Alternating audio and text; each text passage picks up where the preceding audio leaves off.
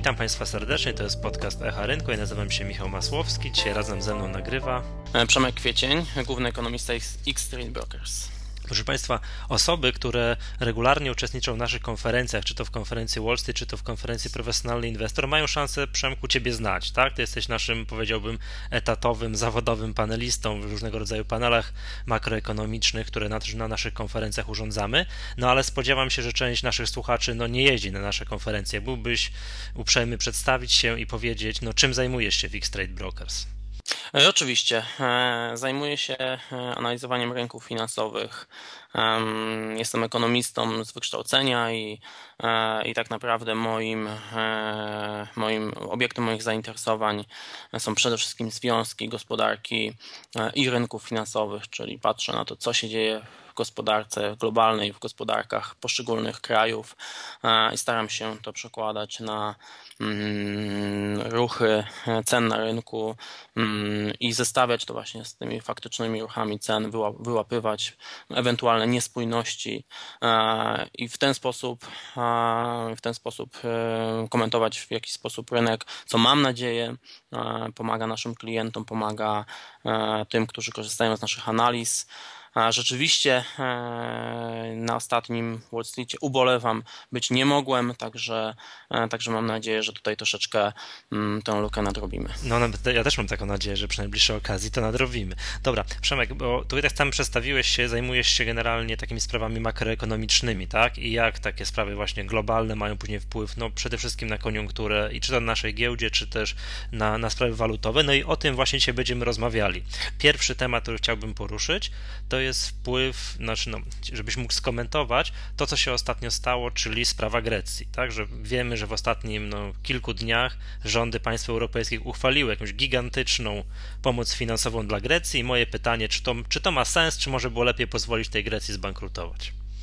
To są trudne pytania, to zależy e, sens dla kogo, prawda? tutaj jest ilu, ile, ile stron, powiedzmy sobie, tego serialu, bo, bo to jest coś, co, co nie jest jednorazowym wydarzeniem, tylko niestety e, jest z nami od jakiegoś czasu i niestety z nami jakiś czas jeszcze pozostanie. Um, aktorów tak, no nie, nie z punktu widzenia Greków, e, to mamy punkt widzenia na przykład e, europejskich banków, które chcą mm, tego bankructwa e, uniknąć z tego względu, że zwróćmy uwagę, agencje ratingowe dały jasno do zrozumienia, że bankructwo Grecji oznaczałoby obniżki ratingów dla banków, które mają silną ekspozycję na ten kraj, w szczególności dla kilku dużych francuskich banków. Więc ich punkt widzenia jest taki, prawda? Lepiej dla nich jest uzyskać tę, tę pomoc dla Grecji, odłożyć, odsunąć sprawę w czasie, nawet samemu partycypować w jakimś stopniu w tej pomocy, niż e, ryzykować e, utratę e, ratingu i kryzys w sektorze bankowym. Mamy ich stanowisko z kolei mm, popiera Europejski Bank Centralny, też mając z tym swój oczywisty interes, z tego względu, że Bank Centralny dba między innymi o, przede wszystkim oczywiście o stabilność cen, ale w pewnym sensie też o stabilność sektora finansowego, więc powiedzmy sobie on e, w tym przypadku trzyma mocną stronę sektora mm, bankowego. Mamy kolejną stronę, którą są politycy, szczególnie ci, którzy muszą e, przekonać swoich podatników do tego, żeby tę pomoc e, finansowali. No i mamy oczywiście samych Greków, którzy po, po części tych myślących jakoś tam w miarę racjonalnie, którzy wiedzą, co jest dla nich dobre, co, co nie w dłuższej perspektywie, po części tych, którzy po prostu oczekują mm, tego, że, że, że ta pomoc, którą państwo im w czasach względnego dobrobytu gwarantowało, e, nie odejdzie. A powiedz mi taką rzecz, bo tutaj wymieniłeś coś takie zdanie, tu zapamiętałem, że banki, w szczególności francuskie, mają dużą tą ekspozycję na, mm, na pewno papiery dłużne tutaj mm, Greków. O jakich kwotach mniej więcej mówimy? Ile banki międzynarodowe mają, no powiedziałbym, w greckich obligacjach? Tak mniej więcej jakiś szacunek. Znaczy no, Wystarczy spojrzeć na e, greckie, na grecki dług publiczny, prawda? E, grubo ponad 300 miliardów euro. Wiadomo, że jakby do tej pory był to dług, który finansowany był przez sektor prywatny, prawda? Więc w, w dużym stopniu przez banki, przez fundusze, które ten, e, ten dług posiadały. Teraz powiedzmy sobie ten dług jest zmienia właściciela, prawda? To też jest istotna kwestia, dlatego że po pierwsze, mm, po pierwsze oczywiście to jest to, co powiedziałem, że, że, że tu jest to kwestia rozlania się tego kryzysu. Gdyby Grecja zbankrutowała, to właśnie instytucje finansowe posiadające znaczną ekspozycję na Grecję miałyby obniżony rating, co z kolei spowodowałoby ich problemy, problemy ich partnerów i tak dalej. Znamy to bardzo dobrze po przykładzie banku Lehman Brothers. Natomiast e, problem jest też taki z drugiej strony mm, i dlatego te banki chcą uniknąć bankructwa. Natomiast z drugiej strony problem jest też taki, że w momencie, kiedy prywatny dług jest zastępowany długiem publicznym finansowanym przez podatników, no to wiadomo, że za kilka lat te banki, które dzisiaj nie chcą bankructwa Grecji, mogą powiedzieć, że to bankructwo jest najlepszym wyjściem. Dlaczego? Dlatego, że e, to nie one już wtedy poniosą straty, tylko, e, tylko podatnicy bezpośrednio, prawda? Dlatego jest to tak wrażliwy politycznie E, konflikt e, i, i, i, tak trudno wypracować jest mm, tutaj jakieś dobre e, rozwiązanie. Mówię o tym szerszym aspekcie po to, żebyśmy sobie zdali sprawę z tego, że gra nie toczy się przede wszystkim o to, mm, o czym w ostatnim czasie można przede wszystkim przeczytać czy posłuchać w mediach. Prawda? W mediach słuchamy o najbliższej transzy tej pomocy, którą Grecja dostała rok temu i o oszczędnościach, które są pewnego rodzaju ceną polityczną za e, dostanie tej transzy. To jest zaledwie 12 miliardów euro, które pozwoli Grekom przetrwać kilka kolejnych miesięcy. Tym się emocjonuje na ten moment rynek. Jest jakaś szansa, że jeśli Grecy w najbliższych dniach, dziś, jutro, pojutrze mamy głosowania i debatę, jeśli Grecy wprowadzą ten pakiet oszczędnościowy, to w przyszłym tygodniu pomoc rozumiana jako ta kolejna transza, właśnie te 12 miliardów euro e, do Greków trafi i wtedy rynek troszeczkę odetchnie, prawda? To dla powiedzmy sobie takich inwestorów o krótkoterminowym nastawieniu do rynku ma istotne znaczenie, ale patrząc bardziej długookresowo, to niewiele zmienia, prawda? To zmienia tyle, że nie mamy bankructwa teraz, natomiast nie zmieniają się widoki e, w dłuższym terminie. Problem pozostaje, ponieważ tak a tak naprawdę jest pogłębiany, dlatego że jeśli gospodarka, która znajduje się w recesji, e, ma w tym momencie po raz kolejny podcięte skrzydła w postaci kolejnych oszczędności, które wiadomo, że zmniejszą wydatki gospodarstw domowych, e, zmniejszą e, być może również produkcję, ta gospodarka będzie w stanie generować jeszcze mniej wpływów podatkowych w roku kolejnym i następnych. Także generalnie mm, oczywiście rynek powie być może za kilka dni mamy to rozwiązanie bieżące, mamy tą najbliższą transzę, ale problem niestety nie znika. No rozumiem, bo też tak, to jest tak jakby to, co powiedzieć, te fakty medialne, że te rządy państw bogatych, zachodnich, tak je nazwijmy, żądają od Greków no, wprowadzenia tego planu oszczędnościowego już. Nie, że za miesiąc coś uchwalą, tylko że mają w ciągu kilku dni uchwalić, żeby w ogóle jakąkolwiek pomoc otrzymać. A wiesz, mam takie pytanie, bo, bo okej, okay, załóżmy, że tej Grecji uda się pomóc, tak? Teraz przekażą, przekażą te 12 miliardów, no i te kolejne pieniądze w kolejnych ratach. A co będzie, jak za, o taką pomoc za rok zwróci się Hiszpania albo Portugalia, a za dwa albo trzy lata Włochy. No właśnie, to jest, to jest, to jest ten problem, prawda? E, bo prawdopodobnie mm, tak będzie przynajmniej w odniesieniu do Portugalii. Jeśli popatrzymy sobie na rynek obligacji, to mm, o ile jeszcze powiedzmy sobie dla Włoch czy Hiszpanii rentowności w zakresie 4-5% są takimi, z którymi te kraje mogą żyć, to dla Portugalii rentowność 10-latek na poziomie 12% to oznacza, że ona już praktycznie nie jest w stanie się finansować na rynku. Podobnie zresztą w przypadku Irlandii. Więc to oznacza, że te kraje oczywiście e, też będą skazane na, e, na pomoc, przynajmniej jeśli chodzi o finansowanie przez jeszcze dłuższy czas ze strony bogatej północy. Euro, tak. Natomiast, y, natomiast powiedzmy sobie, o ile w, y, w przypadku Grecji naprawdę widzę wszystko, y, ten, ten długookresowy scenariusz w szarych barwach, o tyle dla tych innych krajów jest szansa na to, że ta pomoc pomoże im wyjść z kłopotów, tak? No bo ideą tej, tej, tej pomocy w zakresie finansowania jest to, że, że te kraje nie muszą się przez jakiś czas martwić o pieniądze, mogą dostać e, te pożyczki taniej niż na rynku, ale to jest czas dla gospodarki do tego, żeby wrócić na ścieżkę wzrostu, do tego, żeby inwestorzy uwierzyli, że ich przyszłe przychody podatkowe wystarczą na e, spłatę długu i zmniejszenie deficytu.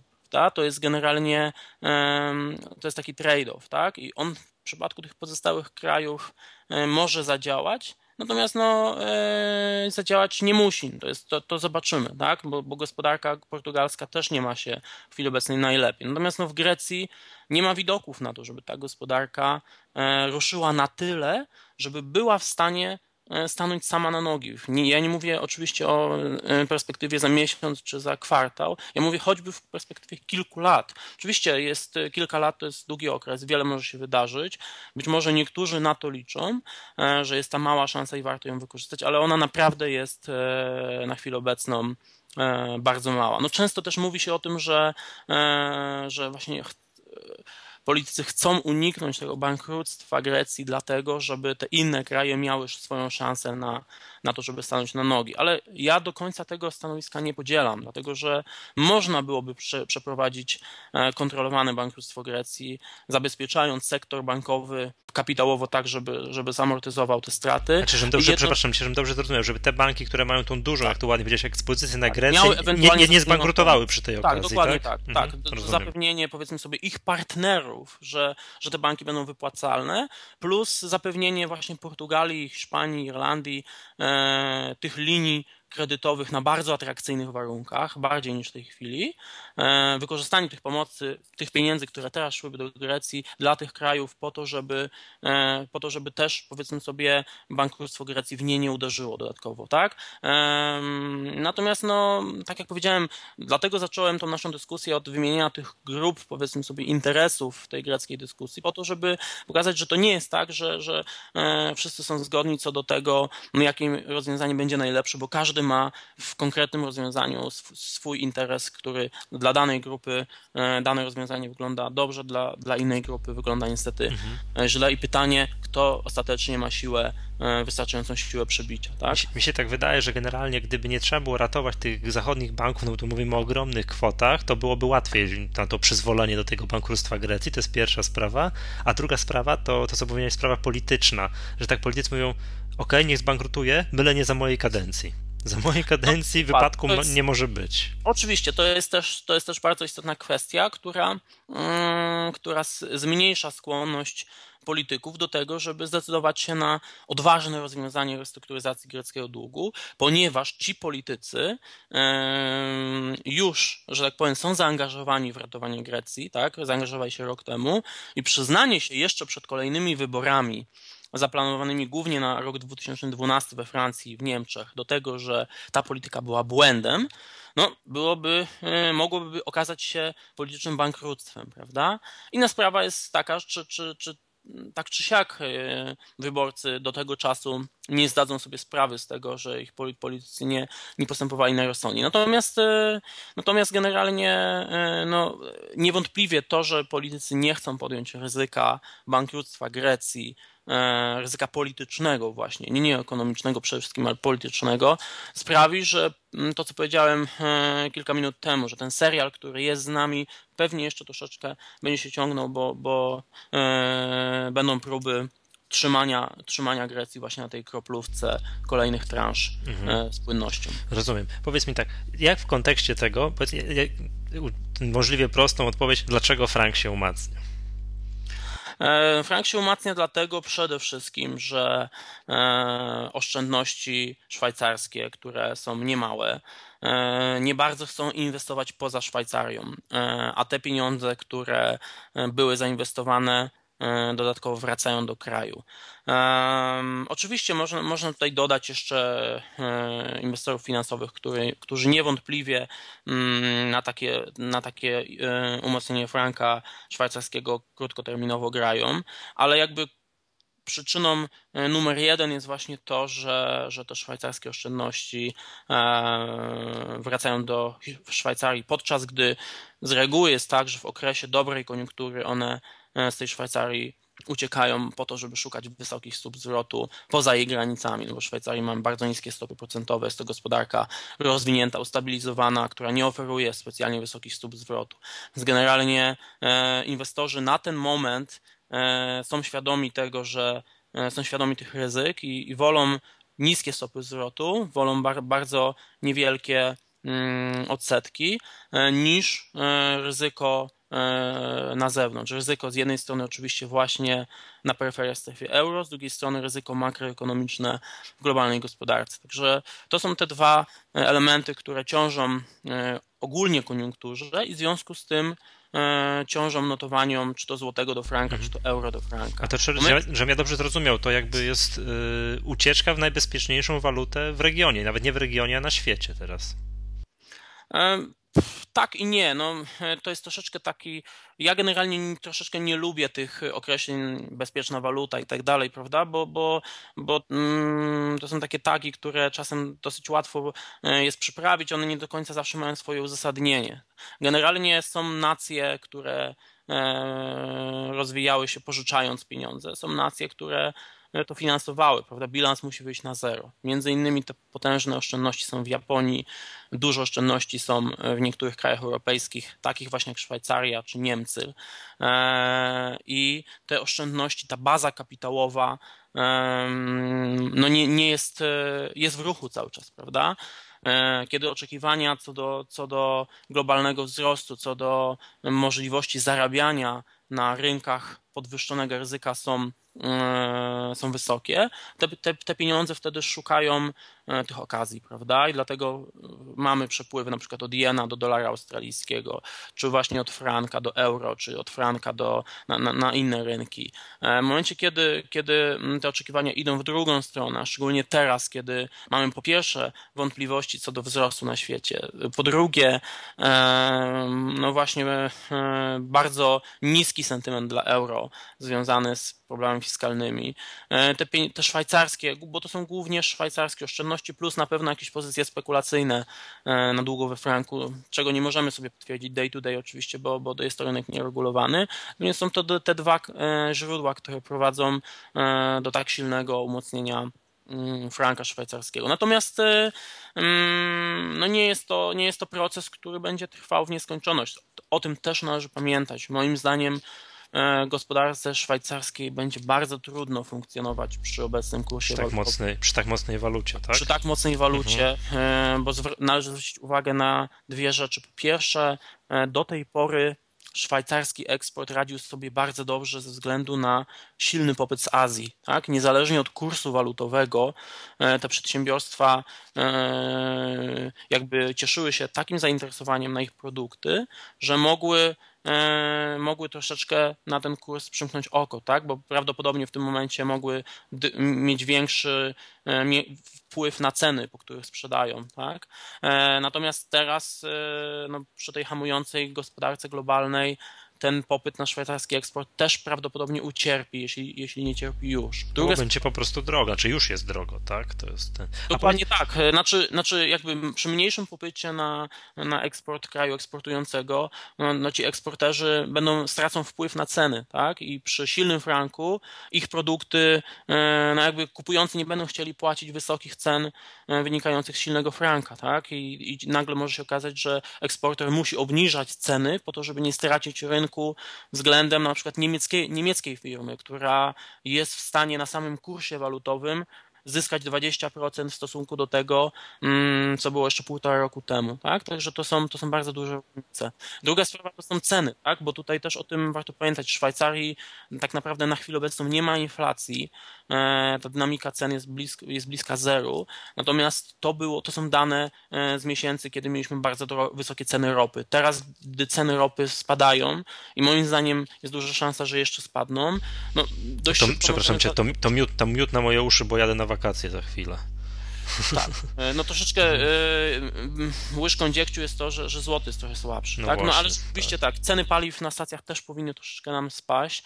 E, natomiast wracając do franka, ta tańsza ropa będzie oznaczała, że dość szybko w gospodarce szwajcarskiej pojawi się przynajmniej taka techniczna deflacja, czyli wskaźnik cen konsumpcyjnych rok do roku poniżej zera. I to też jakby e, może uświadomić rynkowi, że, że ten kurs eurofranka jest nie do utrzymania na tym poziomie. Natomiast no, póki co, e, póki co e, jeszcze te zależności makroekonomiczne e, nie wpłynęły jakoś istotnie na rynek. Kurs, kurs rządzi się bardziej, bardziej właśnie tą, tym, tymi zamieszkami wokół Grecji, od których zaczęliśmy. Jasne. A powiedz mi, miałbyś jakieś słowo pocieszenia dla polskich kredytobiorców, którzy są zadłużeni we franku? No absolutnie, no właśnie je wypowiedzieliśmy, mm -hmm. tak? No, należy ale wie, ja, wie, ja wiem, ale powiedziałeś to tak w zawalowany tak, sposób, no to, to powiedzmy wprost. Tym, że, że generalnie e, to, jak patrzymy na rynek, to, co analizujemy, na co zwracamy uwagę, E, zależy przede wszystkim od naszej perspektywy, prawda? E, jeśli jesteśmy graczem spekulacyjnym na, na, na rynku jakimkolwiek, wykorzystującym wysoką dźwignię finansową, czasem e, nas w ogóle nie interesuje to, co się dzieje, bo, bo nas interesuje kolejnych 5 minut, prawda? Mówię oczywiście o skrajnym przypadku, tak? To jest bardzo krótka perspektywa. Ktoś, kto ma kredyt hipoteczny na lat 20, 30 czy więcej, ma skrajnie długą perspektywę. Taka osoba powinna, patrząc na kurs walutowy, powinna się e, interesować przede wszystkim kursem równowagi. E, oczywiście trudno go ustalić, ale powinniśmy sobie odpowiedzieć, koncentrować się na tych kwestiach, które mówią nam, czy dana waluta w tej chwili jest za mocna, za słaba, czy może mniej więcej jej kurs e, jest odpowiedni, tak? To, co powiedzieliśmy sobie przed chwilą, pokazuje, że kurs franka szwajcarskiego dla szwajcarskiej gospodarki jest w chwili obecnej zdecydowanie za mocny, tak? Więc nie, nie wynika z tego to, że za tydzień on będzie dużo słabszy, już kurs e, frank złoty będzie dużo niżej, ale wynika z tego to, że w pewnej perspektywie którą trudno jest przełożyć na konkretną oś czasu, e, możemy sobie powiedzieć, że, że ten kurs franka będzie słabszy. Tak? Nie, nie powiemy sobie kiedy, tak? nie powiemy sobie za miesiąc, czy za kwartał, czy za rok dopiero, ale prawdopodobnie w tej perspektywie miesięcy ten kurs będzie musiał być słabszy, ponieważ na to wskazują, wskazują dane makroekonomiczne. I myślę, że, że sama Szwajcaria nie wytrzyma takiego kursu. Tak? Dokładnie to... tak. To, to, jest, to jest ten kluczowy argument, który, na który powinniśmy w tym momencie zwracać uwagę. Tak? Oczywiście nie wiemy, co się wydarzy po drodze, tak? No, jesteśmy sobie w stanie wyobrazić sytuację, że, że, że, że dzieje się coś podobnego do upadku banku Lehman Brothers i e, nie tylko frank zyskuje, ale złoty gwałtownie traci, bo do tej pory nie mieliśmy jakiejś większej przeceny złotego. To, co obserwujemy na kursie frank złoty, to jest umocnienie franka, nie osłabienie złotego. Także generalnie o tym też trzeba pamiętać, ale to są rzeczy, których nie przewidzimy. Natomiast makroekonomicznie możemy sobie powiedzieć, że ten kurs franka e, nie tylko wobec złotego, ale przede wszystkim wobec euro, bo to jest ta najważniejsza makroekonomicznie para walutowa tutaj szwajcarskiej dla szwajcarskiej gospodarki, y, gospodarki liczy się głównie kurs wobec euro. E, ten frank wobec euro jest zdecydowanie za mocny. Jasne. A skoro już rozmawiamy o takich y, makroekonomicznych tematach, to ostatnie pytanie, takie no już na, na, na największego kalibru. Co się musi stać, żeby spadł rating Stanów Zjednoczonych i co się stanie z gospodarką światową, jak ten rating spadnie? Jak największe agencje ratingowe obniżą, jednak obniżą, zdobędą się na odwagę, obniżą ten rating dla USA że co się musi stać, e, w zasadzie nie musi się stać nic. I to jest. E, to Przerażające, jest, tak? tak. Wystarczy, że właśnie Amerykanie nie zrobią niczego. E, I w tym momencie doprowadzą do, w pewnym momencie do, do, do sytuacji, w której parametry mm, ich opisujące ich gospodarkę i politykę fiskalną będą na tyle złe, że pomimo roli e, pieniądza rezerwowego, jaką pełni dolar, agencje zdecydują się na obniżkę ratingu. E, więc tu raczej mm, należałoby zadać sobie pytanie, co musi się stać, żeby do tego nie doszło, prawda? No ale to, to jakby nie, uniknę odpowiedzi na to pytanie, bo, bo zaczęlibyśmy długą dyskusję. E, natomiast co by się stało? No, E, konsekwencje byłyby niewątpliwie poważne, dlatego że myślę, że powiedzieliśmy sobie troszeczkę już o tym, mówiąc o Grecji, prawda? Zwróci, e, zwróciłem uwagę, że obniżka ratingu e, Grecji do default, czyli do bankructwa, automatycznie obniża rating kredytodawców greckich, tak? Czyli banków kredytujących, banków, instytucji finansowych, które kredytują Grecję. W przypadku USA te, nastąpiłoby działanie tego samego mechanizmu, tylko w nieporównywalnie większej skali.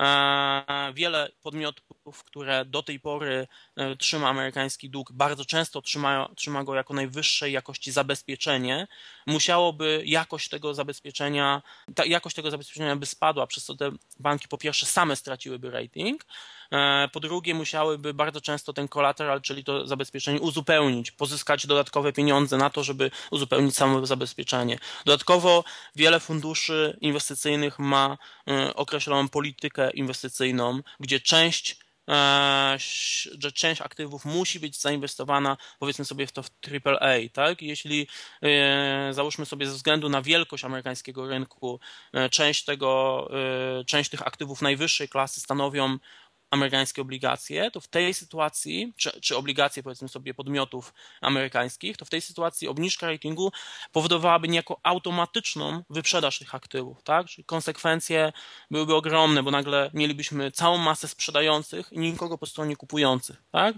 Że mniej więcej to, co mieliśmy na rynku aktywów hipotecznych, z tym, że no, rynek aktywów hipotecznych mimo swojego ogromnego wzrostu w latach poprzedzających kryzys finansowy, no mimo wszystko nijak się ma do rynku obligacji amerykańskiego rządu, czy rynku obligacji e, tych największych korporacji, których też rating AAA opiera się o, o, o rating e, amerykańskiego rządu. Także generalnie um, lepiej nie myśleć o tym, co by się stało, prawda?